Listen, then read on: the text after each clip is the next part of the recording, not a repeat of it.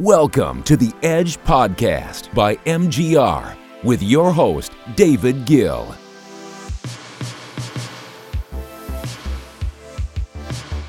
Hey guys, David Gill here, bringing you the Edge daily podcast. We upload every day of the week, Monday through Friday, so be sure to subscribe on your favorite podcast platform.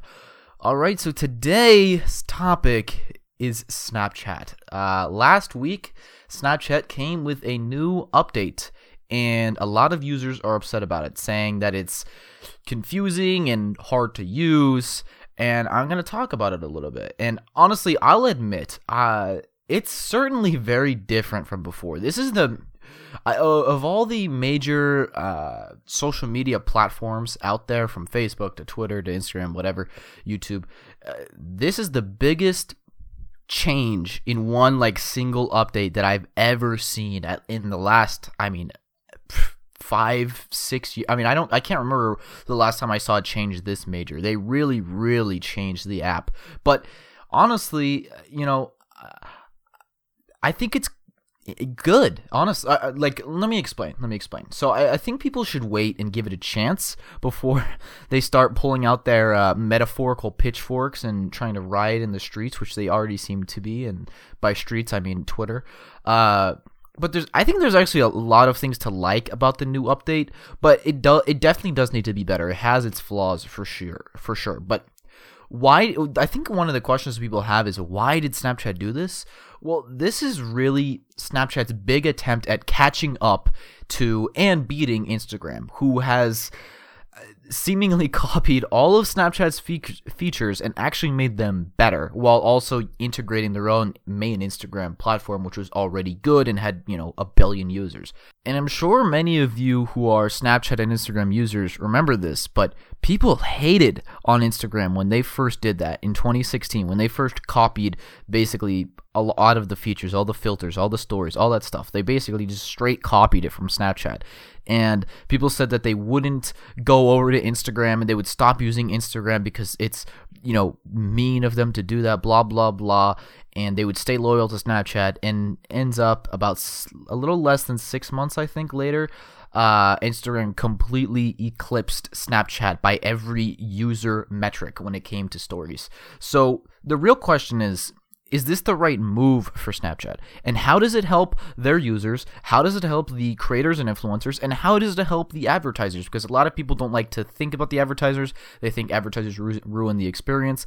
But I'm sorry to say, you're not paying for Snapchat. It's not a charity. They have to make money somehow. So you have to get over the ads. You have to accept it. Now, I think they should make him as seamless as possible and they should have as good of ads as possible that actually provide value.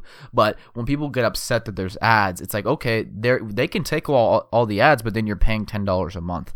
I think that's kind of a common thing that people don't realize. So, anyways, I'm going to talk about what I think about Snapchat's update, the good things, the bad things, and what they can improve on, how they should do it. Let's talk about it.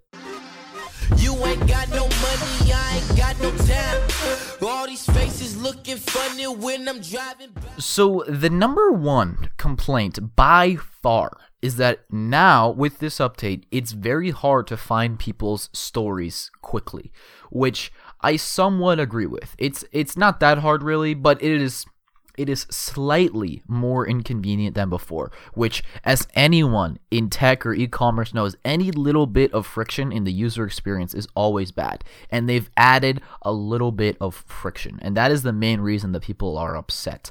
Uh, but one thing they have done is they've made it easier to see stories from people who you talk to most because it's in the exact same spot at, as where you go to when you message them, which actually reduces the friction because before, if you wanted to see you know, if your friend texted you or snapped you and told you to say, "Hey, did you see my story?" or like you're just talking whatever, and you want to see their story, well, you actually have to swipe over two screens and then go f- scroll and find their story. Well, now it's literally just right there. You can click a button that's right next to the messaging thing. You can click their little icon.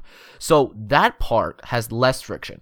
The problem lies in the 80% of the people that you have added that you don't talk to that frequently, right? Most of us have people same on every platform, Instagram, Facebook, whatever, right? You have the people who you're very close friends with, and obviously you talk to frequently, and so it's very easy to see their stuff. But we all have a lot of people who we're acquaintances with and friends with who we don't necessarily talk to all the time, but we still want to see their stories, what's going on with them. And so that's where the problem lies is finding those people's stories because to find their story, if you haven't talked to them recently, then you have to go over to the discover page, which it's it's like a chopped salad of posts from advertisers and random influencers and your friends and then media companies like CNN and the Daily Mail and NBC with the Olympics right now. It's like, you know, it's like this just kind of mess of just tons of content and you're supposed to like find your friends in the middle of that. So I think that's I agree is where the biggest pain point is with this new update and that's the part that people don't like. It's just completely mixed in. So when you just want to see your friends' content, you don't really care about media outlets and influencers and all that. It can be annoying because you'll find yourself scrolling through endless content that doesn't actually interest you. Like I'm not a big Olympics person, and so every time I open Snapchat now, right at the top, I have to scroll past all this Olympic stuff that I don't care about just because NBC is paying for it. And so that's part of the thing where I I really understand understand the friction. So those are the bad things about the new update, or the main bad thing about the new update. But what are some of the good things? What are the cool things that I actually like from this new update? And the main thing is content creator discovery, influencer discovery.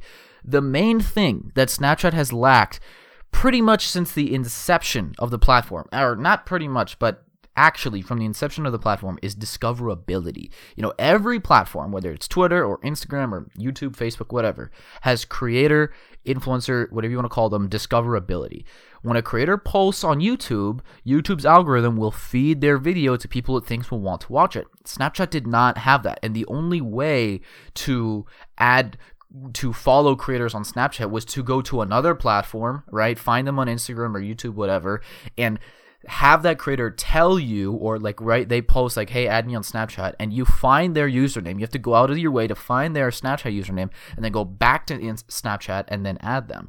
That is not good. That system sucks for creators followers and snapchat itself right? So for creators you know, you don't have any way to be found. For followers, you have to leave the platform and go to the person's that you want to add's page and search through and see if you can find their Snapchat username. And for Snapchat itself, it sucks because you're forcing your own users to leave their platform so that they can add people on your platform. That doesn't make any sense at all. And, and Snapchat knows this. So they are tackling this problem head on with this new update. The only problem is, so far, they've just shown you know large media outlets like i said cnn daily mail like stuff like that and they've only shown very large creators with millions of followers right i've seen like uh, Lele Pons, who has like 20 million subscribers on YouTube. And that's fine. A lot of people are fans of these larger creators, and that's a good start. But really, you know, that doesn't help the 99.9% of people who don't have 10 or 20 million subscribers or followers on other platforms. So they need to have a better algorithm, a better user discoverability. So I really think they need to take a page from YouTube in this sense because they want to be a great content, picture, and video platform.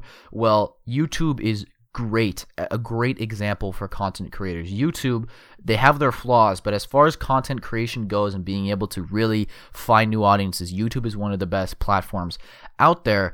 And they need to implement a YouTube type algorithm that sees what content you watch. So when you're scrolling through the Discover feed, like for me, it should know by now that I don't care about the Olympics because it showed me 15 different Winter Olympics, you know, things to click on and I never watch them. So it should probably stop showing me that and show me the things that I click on, right? YouTube and Facebook and all the other platforms already do this. They show you things that you like, right? Like I know on Instagram, I'm a big NBA fan, and so I follow NBA pages and I look at other, you know, I'll, I'll like NBA posts and stuff. And guess what? When I go to the Discover tab on Instagram, it's like 80% NBA stuff. They have these algorithms that know what you're interested in. And so Snapchat needs to implement the same thing. There's a reason why all of these platforms do that. And that's the main drawback of Snapchat. They're only showing large media outlets and large influencers, but not really showing you things that you actually care about. But I have to say, it's promising because an algorithm like that can be implemented.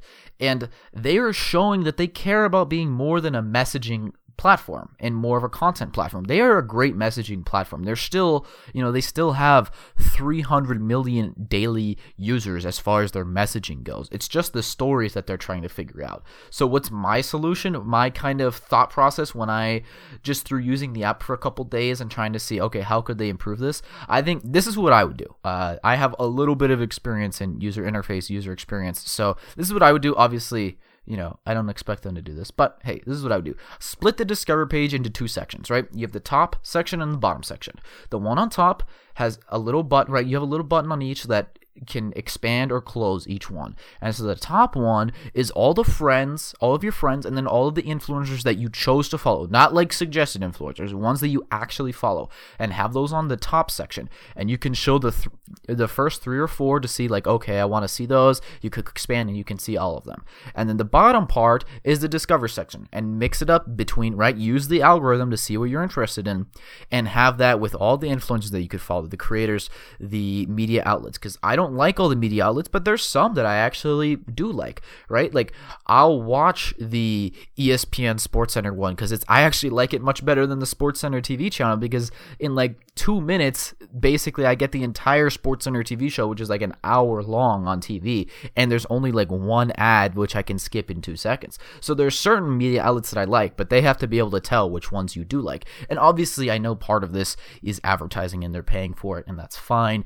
but it shouldn't be 90% things that I don't like just because they're getting paid for it. Because in the end, people will stop using Snapchat if that's the case. So I'd split it into those two sections and have friends separate from people you want to, or discover, if that makes sense. I think that's the best possible option. You can have it on the same page though personally, if they just did that tomorrow, I think a lot of people would complain a lot less. I personally would enjoy it a lot. Obviously, they'd be taking my idea. I'd go to them and ask for my royalty. But uh, yeah, I think I think that would be a good option. Obviously, I'm sure there are a million ideas out there, and Snapchat is very smart. I mean, they didn't get to the position they are now by being dumb, and they know that they had to make a rash decision, kind of do something different because they just were they went from being the fastest growing app like it wasn't even close. You know, they went from being worth nothing roughly what five, six years ago, they weren't worth pretty much anything to, you know, a stock market valuation in the know, of over 20 billion in like five or six years. So they're not dumb. Evan Spiegel, the CEO, he's very smart. I think they're smart for wanting to make a change. They just have to tweak it. And I think that people will get over it. People never like new updates. Every time there's a new Facebook or Instagram or YouTube update that changes the Instagram feed, all that. Same thing with Twitter. People complain, complain, complain. And then two weeks later, they get used to it and they're over it and it's fine. So I think they need to continue improving, take some user feedback, but also I think, you know, one of the things that users don't like to hear is that you really shouldn't listen to the user because the user doesn't always know what they want, right? Apple is the classic example of this. Apple, despite people wanting their uh, audio jacks and wanting, right back in the day, CD ROMs, they took it out. And guess what? Now most computers don't come with a CD ROM. Most computers don't come with Firewire. Well, Apple was the first one. And now, guess what? Google just announced their new phone isn't coming with the audio jack you you don't always have to do what the consumer wants you to do because you have to know what's best in the long run. And I think they have to focus on that. But of course, when you get this amount of I, I shouldn't say outrage. Outrage isn't the right term. I don't think people are like super upset, but people don't like it that much. So they have obviously I'm sure they're taking this into consideration, but I wish the best for Snapchat. I really I've been a fan of Snapchat, been using it for uh, probably four years now. I've definitely stopped using it as much because I don't have much time these days, but I root for it, and I think it's a great platform for advertisers too. Uh, it has some of the best organic advertising content out there. It's just a matter of executing on it, implementing it. Anyways, that's my review of Snapchat. Let's get into the news. It's time for the news. All right, so in the news today, Apple announced that they are going to release three new phones this year instead of like the normal one or two. And they plan on creating a very high end, large phone. They said it's going to be the biggest iPhone ever. I don't know exactly how big it will be, they have not announced that yet.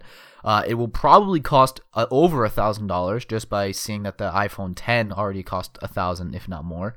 Uh, and then they're gonna create two affordable lower tier phones. The only info on the phones themselves is that they will all be like the iPhone 10 as far as the edgeless screens and Face ID, but we don't have any more information about that. Apple's very secretive, as most of you probably know.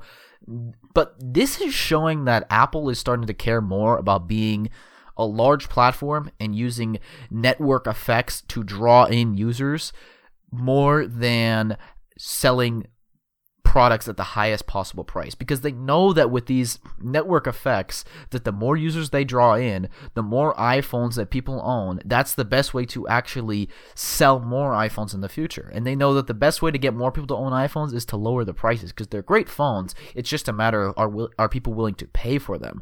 So Perhaps that's the plan. Lower the prices, get more people into the Apple ecosystem, build a bigger moat while sacrificing short-term profit and having more and more people in their Apple ecosystem, their their platform, and then capitalizing on them in other ways, whether it's through making them get Apple Music or getting HomePods and getting other Apple devices that work with the iPhone or the Apple Watch as well. So I think that's what they're doing, but of course, we don't know. We're going to have to wait and see because this is Apple. They're very secretive, but very, very curious. The other major piece of news today is that a Goldman Sachs backed fintech financial technology company acquired a Poloniex. They are one of the biggest cryptocurrency exchanges in the world.